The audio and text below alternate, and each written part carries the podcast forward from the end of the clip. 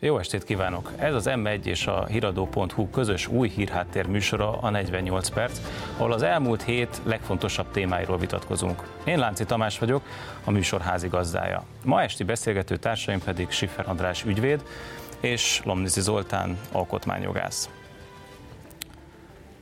Az első téma szerintem rendkívül aktuális, de nem csak ezen a héten tulajdonképpen egy jó ideje a baloldalt, és hát most már a jobboldalt is az a kérdés foglalkoztatja, hogy a baloldal azt a kérdést pedzegeti, hogy hogyan lehet a kétharmaddal megalkotott alaptörvényt megváltoztatni feles többséggel. Én foglalkoztam közjoggal, de ti talán nálam avatottabb szakértők vagytok. Először próbáljuk megérteni ezt a problémát. Ez egy bluff, egy olyan bluff, amivel az ellenzék megpróbálja motiválni a saját szavazóit, arra, hogy elmenjenek a választáson szavazni, vagy, vagy ezt komolyan kell venni? Ti hogy látjátok, és mi ennek tulajdonképpen a közjogi alkotmányos háttere? András. Jó estét, hát először is elnézést, egy pici kiigazítással kezdenék, ezt nem tudom megállni. Én itt baloldalt nem látok Magyarországon. A populista jobboldal szemben van egy progresszív jobboldal. Ez egy egészen más felosztás, mint amit mondjuk a 20. században megszoktunk zárójelbe zárva. Én nagyon sokáig bluffnek gondoltam, és ennek megfelelően beszélgettek is róla. Az első ilyen eszmefuttatás Vörös Imrétől 2012-ben került napvilágra. Ha nem csal a memóriám, akkor 7 éven keresztül komolyan vehető erő ezt nem tűzte zászlajára.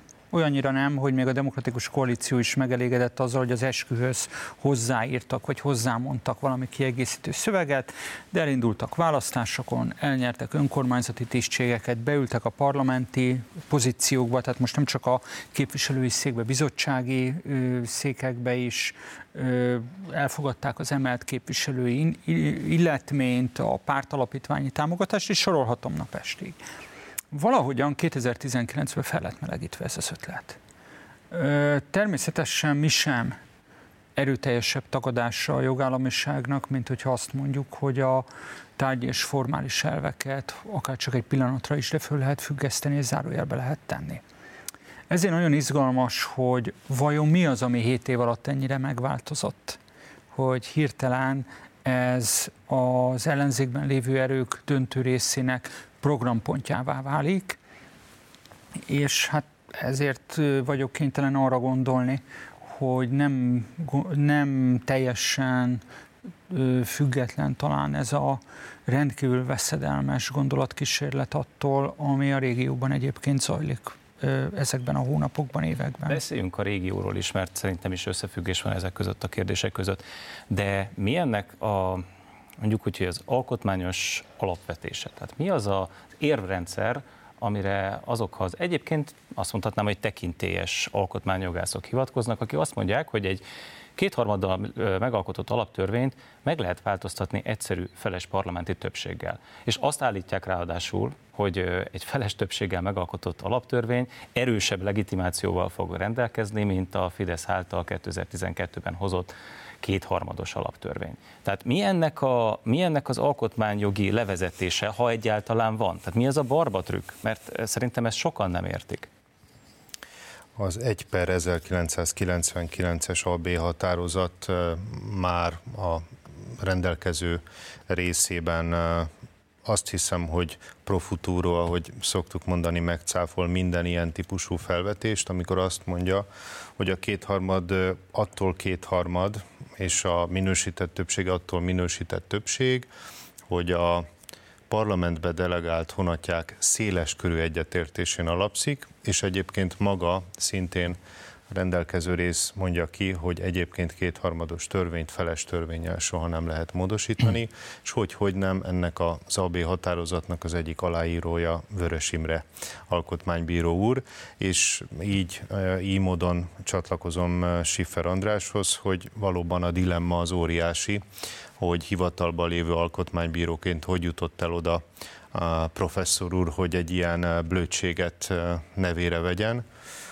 Hogyha eljátszunk a gondolattal egyfajta homo ludensként, akkor azt mondhatjuk, hogy igen, hát ennek biztosan van politikai alapja, és ők úgy érvelnének emellett, hogy az alaptörvény az egy egypárti alaptörvény. Brüsszelben ezt magyarázták el Didier Reindertől kezdve Vera Jurován át mindenkinek, és ez az egypárti alaptörvény ez ilyen értelemben valamilyen jogtechnikai megoldással félretehető, és miután fogalmuk sincs a magyar jogrendszerről a brüsszelitáknak, ezt be is lehetett adni. Erre utalhat az a félmondat, amit utóbb cáfoltak, hogy brüsszeli jóváhagyással működhet lehetne ez a Flex Zoltán féle eh, minimalista, pontos, eh, célzott eh, beavatkozás, amit terveztek az alaptörvény kapcsán. Most azért, bár egyetértetetek, de én úgy éreztem, hogy te ezt inkább blöffnek érzed, tehát úgy érzed, hogy ez voltak éppen, aki erről beszél, talán maga sem gondolja komolyan, de ugyanakkor a Vörös Imre neve mellett, alkotmánybíró neve mellett meg kell említenünk Flex Zoltánnak a nevét Azért is. itt álljunk meg egy pillanatra az előbbi kérdésednél, mert Igen. ugye az arra vonatkozott, hogy mégis mi az a narratíva, vagy alkotmányjogi érvelés, amivel Vörös Imrék próbálkoznak. Ez nem más, mint a korábbi ö, alkotmány második szakaszában, jelenlegi alaptörvény C cikkében szereplő klauzula, hogy a hatalom kizárólagos birtoklására irányuló törekvésekkel szemben mindenki jogosult és köteles fellépni, és azt mondják, hogy maga az alaptörvény, de főként a negyedik alaptörvény módosítás a Fidesz részéről nem, Orbán Viktor részéről nem volt más, mint a hatalom kizárólagos birtoklására történő törekvés. Bocsánat, itt szem... két, két, két közbe vágnék. Tehát a, a levezetésük az, hogy megnyerik feles többséggel a választást. Na de hogyan lehet a hatalom kizárólagos Folytassuk gyakorlásáról tovább. beszélni abban az esetben, hogyha egyébként megnyernek egy demokratikus választáson ez... egy tehát ez egy, ez egy Igen, Tamás, tehát ez önmagában már azért is egy ellentmondás, mert ők ugye a vörösi tétel alapján nem csak az alaptörvényt, hanem az azzal szorosan összefüggés a hatalom kizárólagos birtoklását szolgáló törvényeket is érvénytelennek tekintik. Itt mindig fölemlítik a, a választási törvényeket. Na most itt valóban bejön az oximoron, mert közben pedig ez a bizonyos feles többség pontosan ilyen törvényekkel óhajt mandátumot, parlamenti többséget szerezni, majd az országgyűlési törvény, illetve a határozati házszabály alapján akarja ezeket a bizonyos országgyűlési határozatokat elfogadni. Tehát ez egy önön farkába harapó kígyó. Az önmagát felszippantó. Igen, de azt azért el kell mondani, hogy természetesen az a diagnózis, hogy 2010 után Orbán Viktort, illetve hát a NERT, mint közjogi konstrukciót, folyamatosan mozgásban lévő közjogi konstrukciót valójában egyetlen elvezérelte, hogy mindenféle olyan trükköt és intézményi megoldást bevessenek, ami hát leválthatatlanná teszi a Fideszt, ez igaz? Az más kérdés, hogy szigorúan a jogállami keretek betartásával tehát a formális az, amit keretek te is, amit szoktál te is bírálni, és amit egyébként a baloldalról sokszor bírálnak, ez egyszerűen a demokrácia többségi modelljének az elve, tehát hogy egy olyan elv, amit egyébként Nyugat-Európában nem szoktak ez megkérdőjelezni. Ez a többség korlátlan uralmának az elve, tehát hogy a többség, gyakorlatilag az elve. a többség korlátok nélkül azt csinál, amit akar. Ez azért nagyon fontos de ha itt így megállni. Lenne, de hát ha így lenne, és ezt az ellenzék egy pillanatig is komolyan venné, akkor nem indulni el a választásokon. Hát értelmetlen Persze, lenne. tehát ez, ez, az egyik, ez az egyik, ami morálisan alássa a Vörös Imre féle érvelést, illetve nem, én nem Vörös Imrét akarom bántani, mert ez az ő, hogy mondjam, magán írói munkásságának szerves része, hogy ő ezt 2012-ben megírta, hogy ezt klasszikusok megfogalmazták 25 éve, de itt inkább azok, az érdeke, azok a versenyzők az érdekesek, akik ennek ellenére beneveztek versenyekre, elfoglaltak városházákat, megszereztek mandátumokat, majd most azokat a, azoknak a törvényeknek a legitimitását vonják kétségbe, amik alapján ők elérdegéltek az adófizetők pénzén az elmúlt években. De ezért mondod, de még hogy egy... veszélyes? De azért mondod, hogy veszélyes, mert hogyha ha kiveszem ezt az uh tehát, hogyha az alaptörvény semmiségét kimondod, az azt is jelenti, hogy akkor gyakorlatilag az annak az alaptörvénynek az alapján megtartott választásoknak az eredménye például érvénytelen. Nem egészen ezt mondtam, én azt idéztem föl, hogy én jól olvastam ezeket az eszmefuttatásokat, hogy ők nem állnak meg az alaptörvénynél, hanem általában azokról a törvényekről beszélnek, amik szerintük az önkényuralmat kiépítik.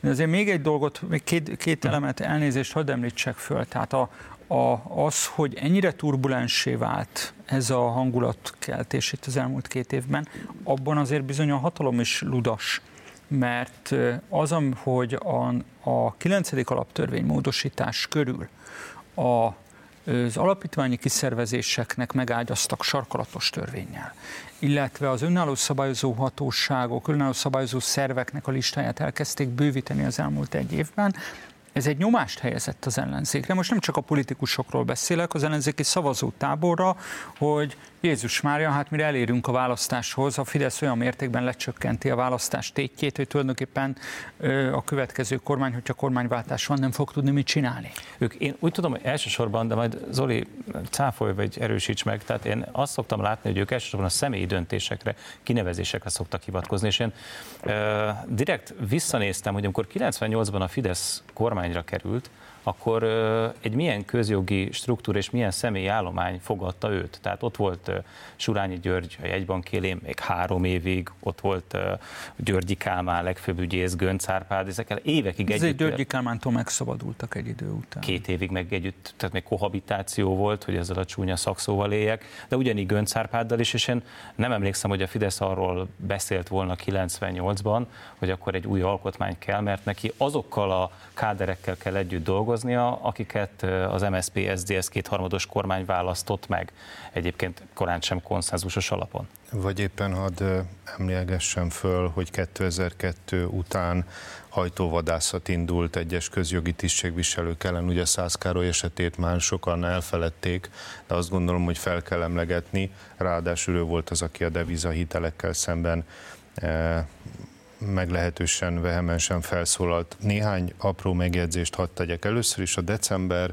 végén született ötödik népszavazási kérdés kapcsán meghozott alkotmánybírósági döntésben benne van, hogy a bíráknak kötelességük az alaptörvényt alkalmazni. Tehát amit mondott kolléga úr, az végül is azt is feltételezi, hogy bizonyos értelemben az alkotmány, az alaptörvény norma szövegét szó szerint értelmezik ők a hatalomgyakorlás kapcsán. És hadd mondjak erre egy példát, amikor a 49. évi 20. törvényben, azaz az előző többször módosított alkotmányban lévő passzus ellenére Magyarország csatlakozott az iraki invázióhoz, akkor eh, nem szeretnék személyeskedni, de az egyik volt alkotmánybírósági elnököt egy újságíró barátom felhívta, és azt mondta, hogy hát nem kell szó szerint venni mindent az alkotmányban. Ezt sose felejtem el, mert egy elég eh, komoly autoritás eh, jelezte. Tehát valóban ez úgy logikus, amit hát Én minden esetre ott voltam az amerikai követség előtt tüntetni a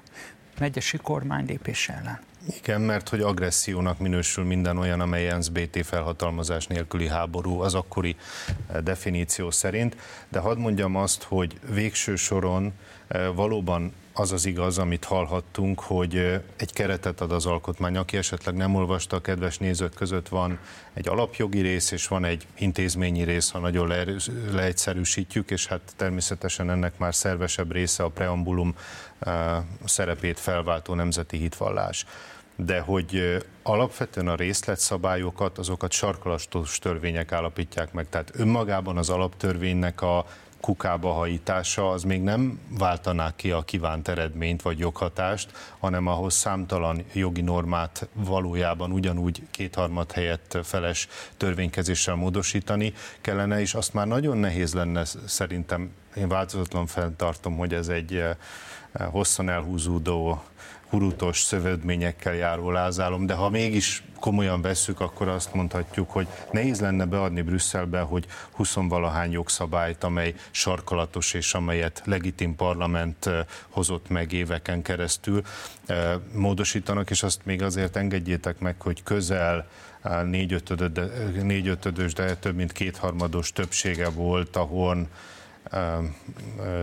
Kunce kormánynak 94 és 98 között, és a magyar jogrendszer egy jelentős részét vagy újraértelmezték, vagy új jogszabályokat hozzak. Egyébként mondok egy példát, amely a mai napig hatályos, a 97. évi 154-es törvény az egészségügyről, de számtalan ilyet tudnék még mondani, amely akkor született, és egyébként az időpróbáját is kiállta egyrészt, és senki nem kérdőjelezte meg azért, mert kétharmados többséggel hozták, hogy illegitim lenne. Viszont uh, itt volt egy elejtett szál, ami engem nagyon érdekel, amit uh, te hoztál be, András. Nevezetesen, hogy ennek van egyfajta nemzetközi összefüggés, ezt kifejtenéd? Hát kifejteném, meg próbáljuk meg gond, logikusan gondolkodni. Tehát amit itt Lomnici úr az előbb elkezdett, valóban gondoljuk végig azt, hogy kinek az érdeke egyáltalán ennek az ötletnek a felmelegítése.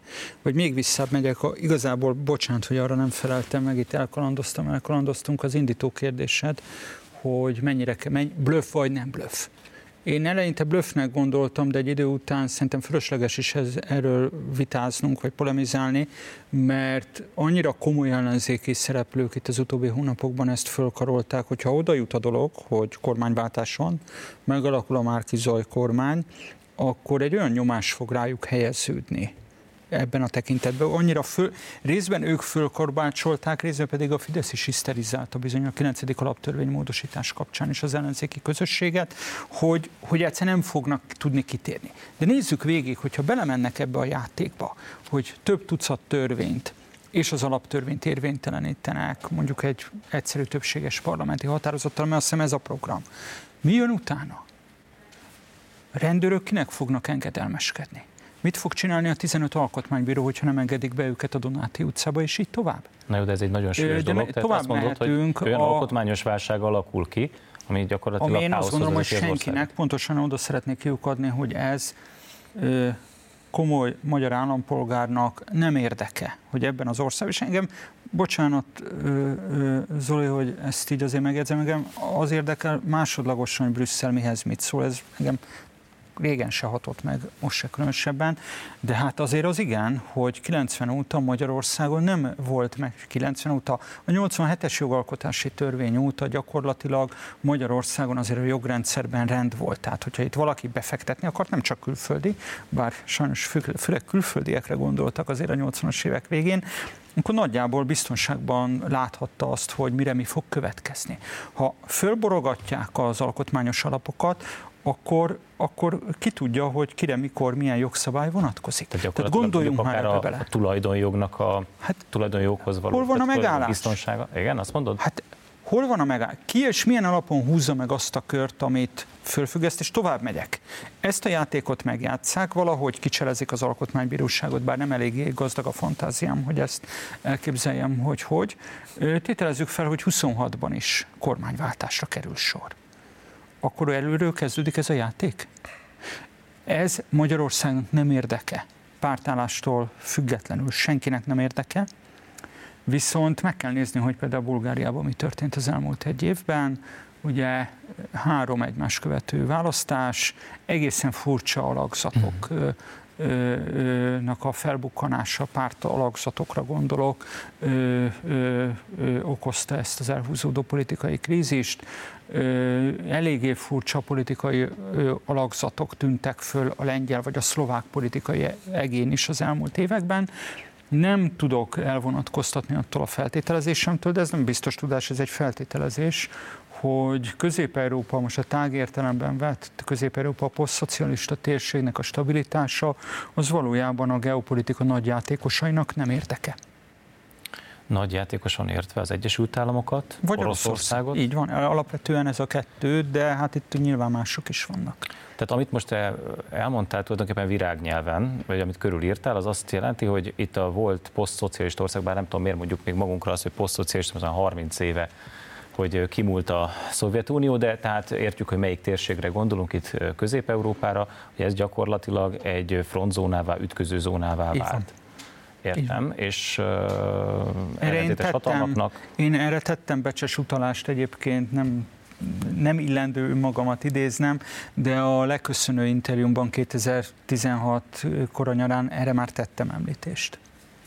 Zoli, te is így látod? Én valamennyi külpolitikai tudásomat nagyjából néhány könyvből merítem, Kissinger és Zsezinski műveit tudom idézni, úgyhogy akik olvasták, azoknak újat nem tudok mondani, de az utóbbi Jimmy Carter tanácsadójaként is egyébként szerintem jó munkát végző szakember stratégiai vízió című könyvében írja, hogy az Európai Unió sorok között én ezt olvastam ki, halálra van ítélve, senki sem fogja őt lemásolni. Kicsit olyan az Európai Unió, hogy mindenki tapsol, hogy de jól csináljátok, és ez a régió kapcsán is igaz, hogy a v miért fontos a felemelkedése, de senki sem másolja igazából, és hát hogyha már szóba került, hadd hozzam föl, hogyha mégiscsak ez egy szövetség, és van egyébként a tömeges beáramlás kapcsán egy szolidaritási klauzula, az kvázi arról szól az alapszerződésekben, hogyha megtámadják az egyik országot. Ugye Lengyelországnál valami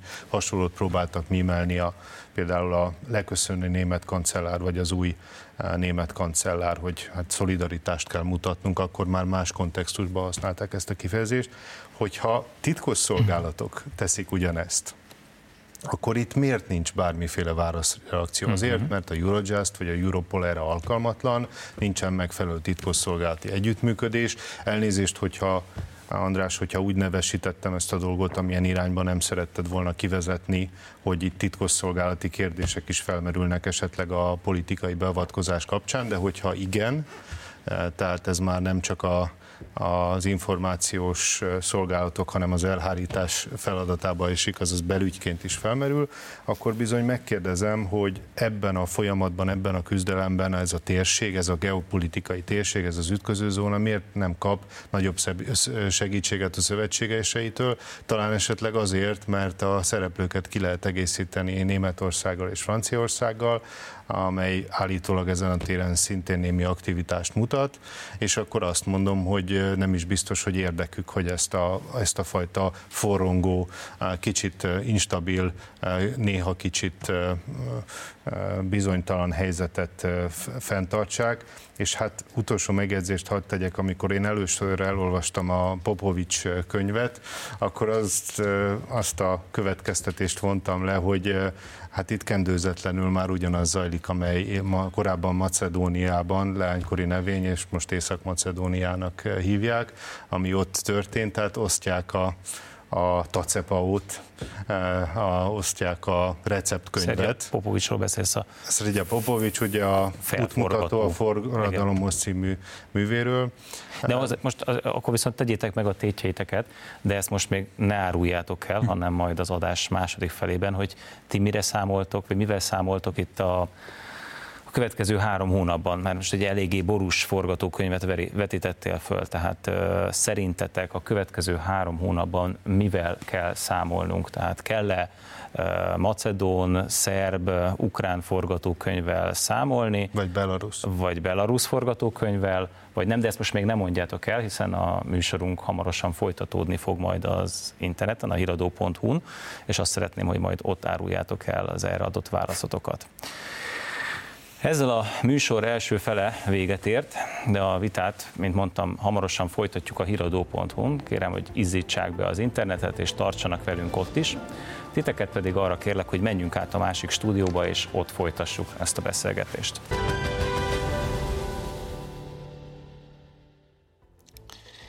Folytatjuk a hét legfontosabb témáival itt a 48 percben. Azoknak, akik csak most itt az interneten csatlakoznak hozzánk, szeretném elmondani, hogy két vendégünk van, ifjabb Lomnici Zoltán alkotmányjogász és Siffer András ügyvéd, és ha első, a beszélgetésünk első felében az M1-en tulajdonképpen odáig jutottunk el, András hozta be ezt a témát, és szerintem rendkívül izgalmas, hogy egyfajta destabiliz- destabilizációs folyamat zajlik itt Közép-Európában, amely érinti a, gyakorlatilag az összes országot itt a térségünkben, Bulgáriát hoztad példaként, Románia. Lengyelországot, Romániát, és föltetted az, pontosabban én föltettem az egymillió dolláros kérdést, hogy számítanunk kell -e erre Magyarországon itt a következő három hónapban, vagy akár a választások után. És azt kértem, hogy gondoljátok meg, fontoljátok meg jól, eh, és tegyétek meg tétjeiteket. András? Hát nézd, én majdnem elhamarkodottan válaszoltam valami nagyon biztosat, csak itt van egy olyan körülmény, ami óvatosságra és nemi bizonytalanságra serkent mindenkit, aki nagyon jósolni szeretne. Most nem is választási eredményekre gondolok, hanem a hangulati következmények. Nevezetesen az egész elmúlt két év, a Great Lockdown, az egész Covid mizéria, a korlátozások, azok a plusz feszültségek, amiket ez a világállapot behozott, nem csak Magyarországon és nem csak Európában, az embereknek a reakcióit globálisan is némileg ö, ö, kiszámíthatatlanná teszi, frusztráltak az emberek. Nagyon nehéz előre jósolni, hogy ugyanazok az intézkedések, mondatok, helyzetek, kezdeményezések, akciók, amiket tudtuk, hogy Magyarországon, Bulgáriában, Ausztriában, bárhol máshogy mi mit vált ki, milyen hatások és ellenhatások ö, lépnek majd föl. Ebben a mostani méltán frusztrált világállapotban hát ez mindenkinek a számára okozhat meglepetéseket. Mondom, nem csak a választási eredmény, hanem egyáltalán a, a társadalmi folyamatok. Ezzel együtt azért én Magyarországot ebben a, tehát az ilyen társadalmi mozgolódások tekintetében én inkább negatív minősítéssel szoktam kiemelni a többi kelet-közép-európai ország közül.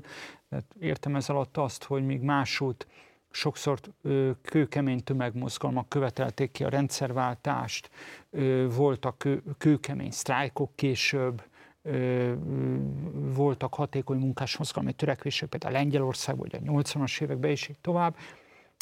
Magyarországra jó részt a magyar társamra a részvétlenség, a passzivitás jellemző volt, megkockáztató. András, itt ül veled szemben a békemenet egyik szervezője. Jó, Több okay. százezer ember. Most erre persze te azt fogod mondani, de hogy az hát kormány... Tehát... kampány, de oké, okay, nyilván de persze. Most akkor hogy van az, hogy van első Tamás, osztályú tömegrendezvény, meg másodosztályú? Nincs első, meg nincs másodosztályú, arra szeretnék csak ki, kiukadni, és lehet, hogy ez nagyon, nagyon meg fog hökkelni ezen az Zoltán, de én azt gondolom, hogy ha most nem tudom, Szerbiát, Romániát, tehát uh-huh. ezeket az országokat vesszük példaként, ahol akár csak az elmúlt 10-20 évben is voltak nagy tömegmegmozdulások, ahhoz képest még a békemenetnek a nagyon impozáns felvonulása is kicsiny tömeg. Pontosan ez a lényeg, hogy ami sok esetben tehertétele a magyar társadalom fejlődésnek, tehát ez, a, ez az egészen szélsőséges térség összehasonlításban is szélsőséges részvétlenség, az egyben meg is óvhatja Magyarországot, hogy alkalmasint hiába mm, vannak komoly törekvések a destabilizációra. A magyar ember azért alapvetően középre, meg a nyugat irányába húz a rendszerváltás óta ennek kedveli a stabilitást. Szoli? Igen, hát én is szegről végről atlantistaként remélem értem, hogy mit jelent ez, és akkor az vagyok.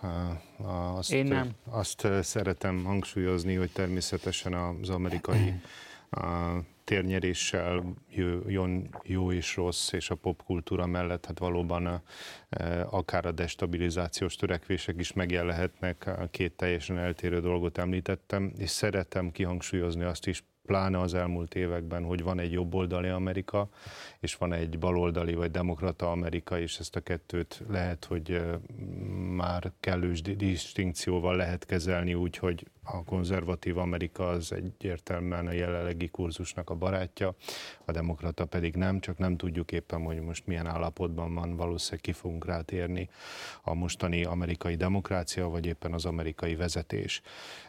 Kétségtelen tény, hogy ezt a versenyt itthon kell megnyerni, tehát ha már a békemenetet említetted, az honi viszonylatban azért mindenképpen egy nagy erődemonstrációnak tekinthető. A térségbeli versenyek kapcsán nem szeretnék ilyen jellegű összehasonlítást hozni, vagy amit én szoktam példaként említeni, hogy ezt egy poszt-szovjet menetnek szokták beállítani, mégiscsak a Peace March kifejezés az a vietnámi háború elleni nagy tüntetés sorozatokból származik, még akkor is, hogyha a magyar szervezőket nem ez a megnevezés motiválta, vagy ez az, ez az ottani esemény az Egyesült Államokban, amikor nevet választottak. És a tétek megtétele kapcsán, vagy, a, vagy az otcok tekintetében én azt tudom mondani, hogy nagy eséllyel fogadnék arra, hogy lesznek beavatkozási kísérletek. Bizonyos értelemben most De is van. erőszakos? Mert amiről András beszélt a műsorunknak az első részében, azért azok alapvetően mégiscsak arra utalnak, hogy ő egy számol egy erőszakos forgatókönyvvel. Te? Ezen én egyetértek, nézzük meg a... Én nem számolok erőszakos forgatókönyvvel. Hát is utaltál arra, hogy a térségben történtek ilyenek. Zoli? Akkor remélem, hogy olyannal értettem egyet, ami elhangzott.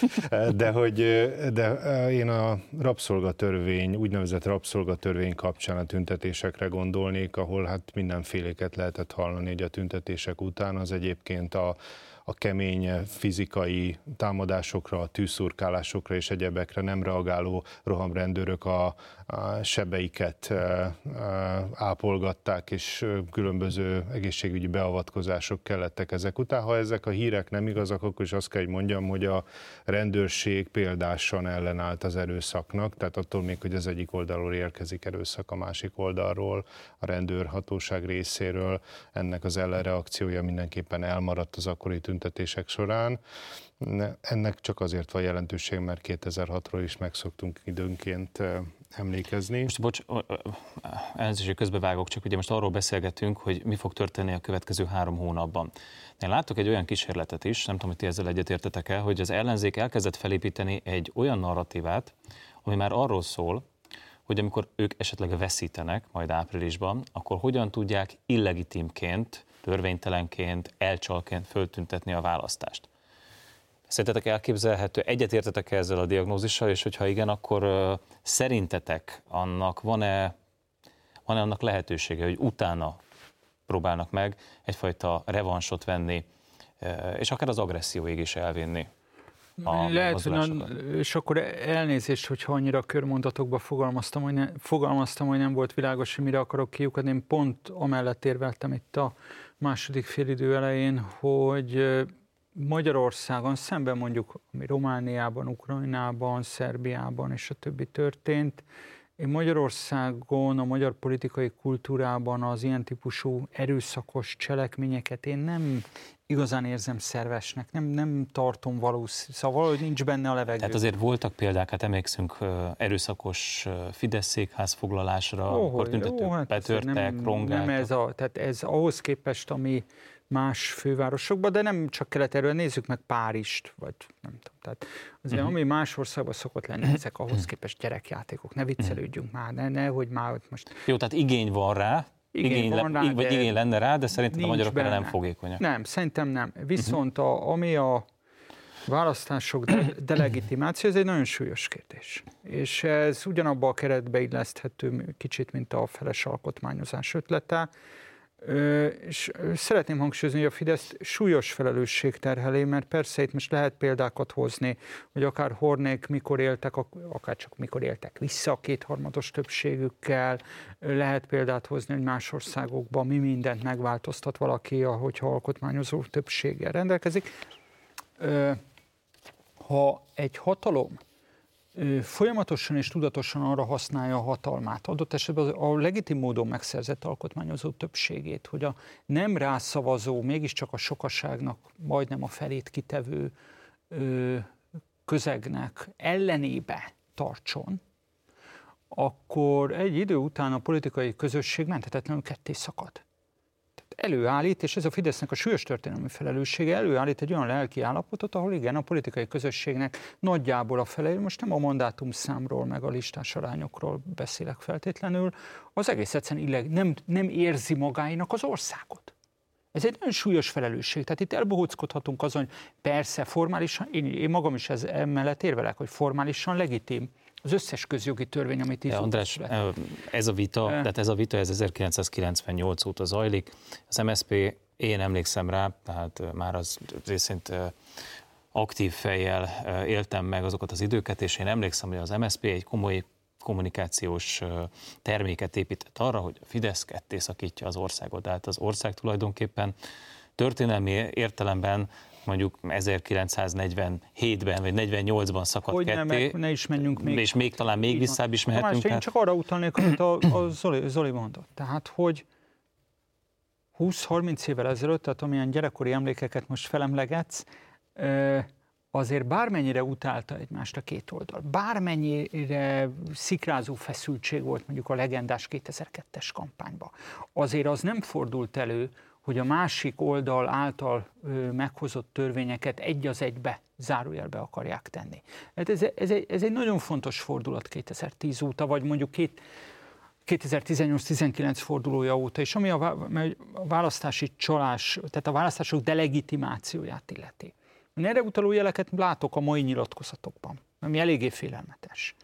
De a Fidesz felelősségeit ott merül föl, hogy miután semmi meglepetés nincs erre, lehetett számolni az elmúlt három-négy évben, hogy ha ne, nincsen kormányváltás, akkor elő fog jönni a választások delegitimációjának, magyarul a választási csalásnak a kártyája. De ezt ne varjuk már a Fidesz De egy pillanat, nyakába, Tamás, hogy fejezem be, nem tudod, hogy, nem tudod, hogy mire szeretnék kiukadni. Mi szükség van arra, biztos remek szakmai érvek szólnak mellette, hogy a lakcím nyilvántartással összefüggő szabályokban most a kampány előtt belenyúljon a parlament. Semmi szükség nem volt. Biztos mondom, nyilván kiváló közigazgatási jogi érveket tud felhozni Gulyás miniszter úr, nem kétlem, ugyanakkor politikailag több, mint szerencsétlen. Egy harmadik területet, ha megengeditek, a jogállamiság kérdését behoznám, és kifejezetten külön készültem a témából a mostani beszélgetésre, és szerintem megtaláltam egy olyan definíciót, amit még én sem ismertem eddig, hogyha a természetjogig visszamegyünk, akkor ott az volt a megközelítés, hogy jogállamiság az, hogyha megvannak a hatalomnak az ellenpólusai. Ez szerintem az egyik legjobb definíció, amit eddig hallottam, és akkor ugye három irány van, a rule of law, a Rechtsstaat és a francia konstitucionalizmus, és ezt szeretném felhozni, és itt gondolom, hogy történelmi bűne van a baloldalnak, ugyanis ha megnézzük Franciaországot, ott a hatalomnak szakkönyvi, a defini, per definíció nem mondom a két korlátját, közikbíróság és köztisztviselői kar. Most kérdezem én, hogy ki volt az a politikai erő, aki egy kiemelt főtiszti kart akart létesíteni Magyarországon és ki volt az a politikai erő, amely a közikbíróságot meg akarta csinálni, és kik voltak azok, akik ezt megfurták. Azt hiszem, ez mindenki számára egyértelmű, ha még a francia viszonyokat nem is tudjuk egy az egybe átültetni a magyarországi eh, rendszerre, vagy rávetíteni, akkor is azt kell, hogy mondjam, hogy eh, két fontos bástyát megfurt a baloldal, amely a hatalom ellenpontja lehetne, és még akkor is hazzal érveltek, paradox módon, hogy mind a kettő Fideszes lenne. A kiemelt főtisztikar is full... Csábító, ez, egy, ez egy bocsánat, csá, András, ne csak csábító, hogy ebbe az irányba menjünk, csak én úgy érzem, hogy a, most már a jognak olyan mérétegeit érjük el, ahol nem biztos, hogy alá nem igaz, amit az Oli mondta. Most ezzel kénytem a vitának ezt a részét lezárni, viszont azt szeretném megkérdezni, szerintetek a baloldal lesz olyan állapotban április harmadikán, magyarán mm, van esélyük választást nyerni, vagy nincs? Szerintetek mire játszanak? Vereségre vagy győzelemre? Azok az ígéretek, amiket tesznek, ők maguk komolyan veszik-e? Szerintetek be kell-e majd váltaniuk, úgy értem, lesz-e módjuk beváltani ezeket az ígéreteket? Én nagyon szeretném, hogyha Magyarországon lenne baloldali választási győzelem, No, ez az a dolog, ami biztosan nem fog bekövetkezni. Igen, én mindig következetesen baloldalt használok, de ezt Globalisták, progresszív, jobboldal, bármelyiket használhatjuk. Nincs baloldal ma Magyarországon, bármennyire súlyolja ezt a Fidesz propaganda is, meg egyes ellenzéki pártok öndefiníciója, nincs ilyen. Tehát én azt gondolom, hogy akik a globális nagy tőkének az érdekkijárói, azokat sok mindennek lehet nevezni, csak baloldalinak nem nem szeretnék választási esélyletorogatásba belemenni, pontosan az előbbi bizonytalanság miatt, mert az egész Covid lezárások és ennek a mindenféle egyéb következménye az oltatlanok diszkriminációjától az inflációig, a, az egészségügyi rendszerben továbbra is meglévő kockázatokig. Tehát... Ez a baloldal képes ezt ma becsatornázni? Tehát ez, hogy látod, hogy milyen állapotban van ma, akkor nem baloldal, bocsánat, hanem ellenzék, Tamás, Fontos. én csak annyit állítok, hogy a folyamatokban a, az egész elmúlt két év Covid válsága miatt van annyi bizonytalansági tényező, hogy teljesen független attól, hogy a napi eseményeket hogyan értékeljük, azt kell mondjam, hogy mindegy is, hogy ezen a héten éppen mit mérnek a közvéleménykutatók. Nekem az az érzésem, hogy soha ennyire nyitott nem volt a választás. Mondom, leginkább a Covid miatti nem Magyarországon, az egész világon frusztrált légkör miatt Ennyi, tehát, uh-huh. hogy, és na, nagyjából én mondom, az inflációt és az egész ö, korlátozási hisztériát látom olyan tényezőnek, ami, ami beleviszi ismeretleneket a, az esélyletologatásba. Zoli? A pacifizmus egyében én azért egyetértek ezzel, de nem csak ezzel, hanem főleg itt a bizonytalansági faktor még egy pár perccel ezelőtt elhangzott.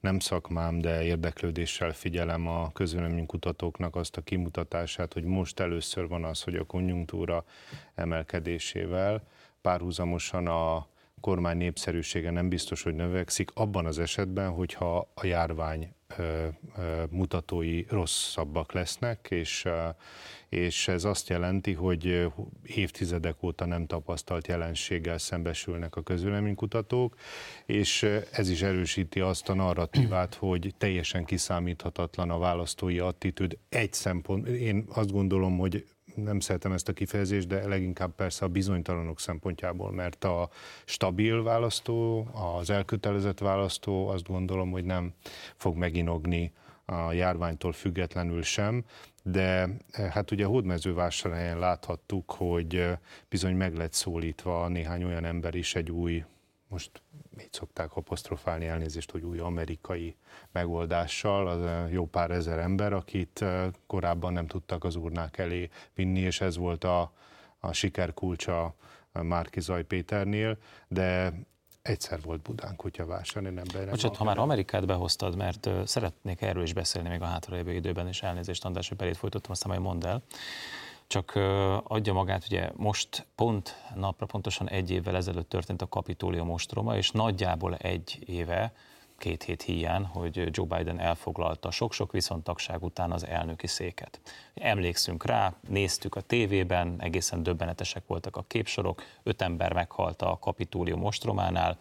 A republikánusok azzal vádolják a demokratákat, hogy valójában ők szerveztek egy álpucsot, a demokraták azzal vádolják a republikánusokat, hogy ez egy igazi pucs volt, amit Trump szervezett, meg akarta dönteni a törvényes demokratikus rendet és gyakorlatilag azóta is az amerikai nyilvánosság ebbe a légkörbe van belefagyva. De a kérdésem az arra irányul igazából. Joe Biden, amikor megnyerte ezt a választást, akkor tulajdonképpen mindent megkapott, amit lehetett. Megkapta az amerikai közvéleménynek, hivatalos közvéleménynek, a sajtónak a támogatását, a két házban a többséget, és ugyanakkor, ha most megnézzük az Egyesült Államok politikai térképét, akkor azt lehet látni, hogy Joe Biden elképesztő mély van. A, a népszerűségi indexe az, az gyakorlatilag a történelmi mélypont felé, tehát az, amióta mérik az amerikai elnököknek a népszerűségét, egy történelmi mélypont felé e, tart, és hogyha ez így folytatódik, el is fogja érni. Mi ment félre? Mi nem sikerült? Mit, mit, mi, mi az, ami nem működik Amerikában szemmel láthatóan? És akkor még hozhatnám az afganisztáni kivonulás körüli fiaskót és, és még sok egyéb történetet. A, az amerikai folyamatok kapcsán én azt azzal kezdeném, ha megengeditek, hogy ott is volt egy hasonló mint amiről beszélgettünk a magyar viszonyok kapcsán, nevezetesen a demokraták kampányoltak két olyan üzenettel, ami hát meglehetősen furcsa és korábban nem tapasztalható szempontokat vetett fel. Az egyik, hogy amiatt, mert többsége van a konzervatívoknak a legfelsőbb bíróságban, tölt, növeljük meg a legfőbb bíráknak a számát. Ez évszázadokra visszanyúló, ha remélem nem tévedek, hagyományt rugott volna fel. A másik pedig nem kívánok belemenni, hiszen milyen én sem kutattam, de van egy filibuster nevű intézmény, amely a szenátusban a, egy bizonyos mértékű kisebbség számára blokkoló szavazási metodikát, vagy egyfajta vészféket engedélyez bizonyos jogszabályok, hát ott ugye úgy hívják, hogy ektek, tehát törvények elfogadása kapcsán. Nos, ezt a szenátusi kisebbségi jogot is megpróbálták, vagy legalábbis a kampánynak, az kampányígéretek között szerepelt, hogy megvonják a republikánusoktól. Végső soron egyik sem sikerült, de nagyon komolyan a sajtó foglalkozott ezzel a kérdéssel, és hát amennyire én látom, nagyon bízni kell abban a, már csak a, a Wilsoni irányvonal szempontjából is, hogy a béke garanciája és letéteményese bizonyos értelemben az Egyesült Államok, hogy mint szuperhatalom meg tudja őrizni vezető pozícióját. Mondja ezt egy atlantista, gondolom így kell fogalmazni de hogy egyébként annak a garanciáit viszont egyáltalán nem látjuk, hogy ez a mostani vezetés képes eleget tenni ennek a feladatnak, és szerintem az meg különösen érdekes, és aztán befejezem, mert kíváncsi vagyok András véleményére, hogy miért van az, hogy Trump Lengyelországban tartotta az első beszédét, kinevezését követően, tehát hogy ez a térség újra felértékelődött, ez egy republikánus hagyomány, a demokratákban miért nincs az a fajta vágy, az a fajta elköteleződés a térséggel szemben, amely, amely mégiscsak alátalmaztaná azt a tényt, vagy megerősíteni, hogy Magyarország második gazdasági partnere az Egyesült Államok. Tehát nyilván például nekünk is jó lesne, hogyha a demokrata kormányok is gesztusokat tennének, ehhez képest én azt tapasztalom, hogy az idősebb Bush, az ifjabb Bush aktivitása volt jellemző még akkor is, hogyha ő Gyurcsányjal kooperált, és, és hát Trump egyértelműen rendkívül vehemensen érvelt a, a, a térségünk iránt. Tehát, hogyha magyar szempontból nézem, akkor több, több aspektusból is rossz eh, nekünk a mostani vezetés. András, milyennek látod ma Amerikát? Én nem foglalkozom napi szinten amerikai belpolitikával. De véleményed nem, csak van. Úgyhogy ebben én nem szeretnék mélyebben belemenni, ha már az egy évvel ezelőtti eseményeket feleleveníted, én majdnem azt mondtam, hogy ostrom, de még ezt a kifejezést sem akarom használni, mert tényleg, ahogy telik az idő, egyre homályosabb, hogy ott pontosan mi történt, hogy ebbe végképp nem szeretnék belemenni, mert nem tudom eldönteni, nem Budapest, hogy pontosan ott ki mit, miért csinált. Az elég valószínű, hogy Donald Trumpnak közvetlen köze ezekhez a turbulens fejleményekhez nem volt. Nem volt. Ez egészen nyilvánvaló persze, de a vád az továbbra ami, is az. Ami viszont figyelmeztető, és ami nem, nem egészen amerikai belügy az, hogyha a hivatalban lévő amerikai elnököt a világhálóról, tehát a közösségi oldalakról, nem egyikről vagy másikról, gyakorlatilag az összes közösségi nagy platformról el lehet egy gomnyomással távolítani, akkor milyen jövő elé nézünk? Ki fogja ezeket a platformszolgáltatókat és a platformszolgáltatóknak profitot szállító nagy cégeket megállítani? És szerintem ez az igazi kérdés az Egyesült Államok belpolitikáját, illetően ami kisugárzik az egész világra, hogy van-e bármiféle korlát ma a globális nagyvállalati befolyásolással szemben az amerikai demokráciában? Jó végszó, és egy kiváló következő vitatéma, amit most megnyitottál, de ma ennyi fért a 48 percbe. Köszönöm, hogy velem tartottak, velünk tartottak. Egy hét múlva újra találkozunk az m és a híradó.hu-n. Addig is tartsák szárazon a puskaport.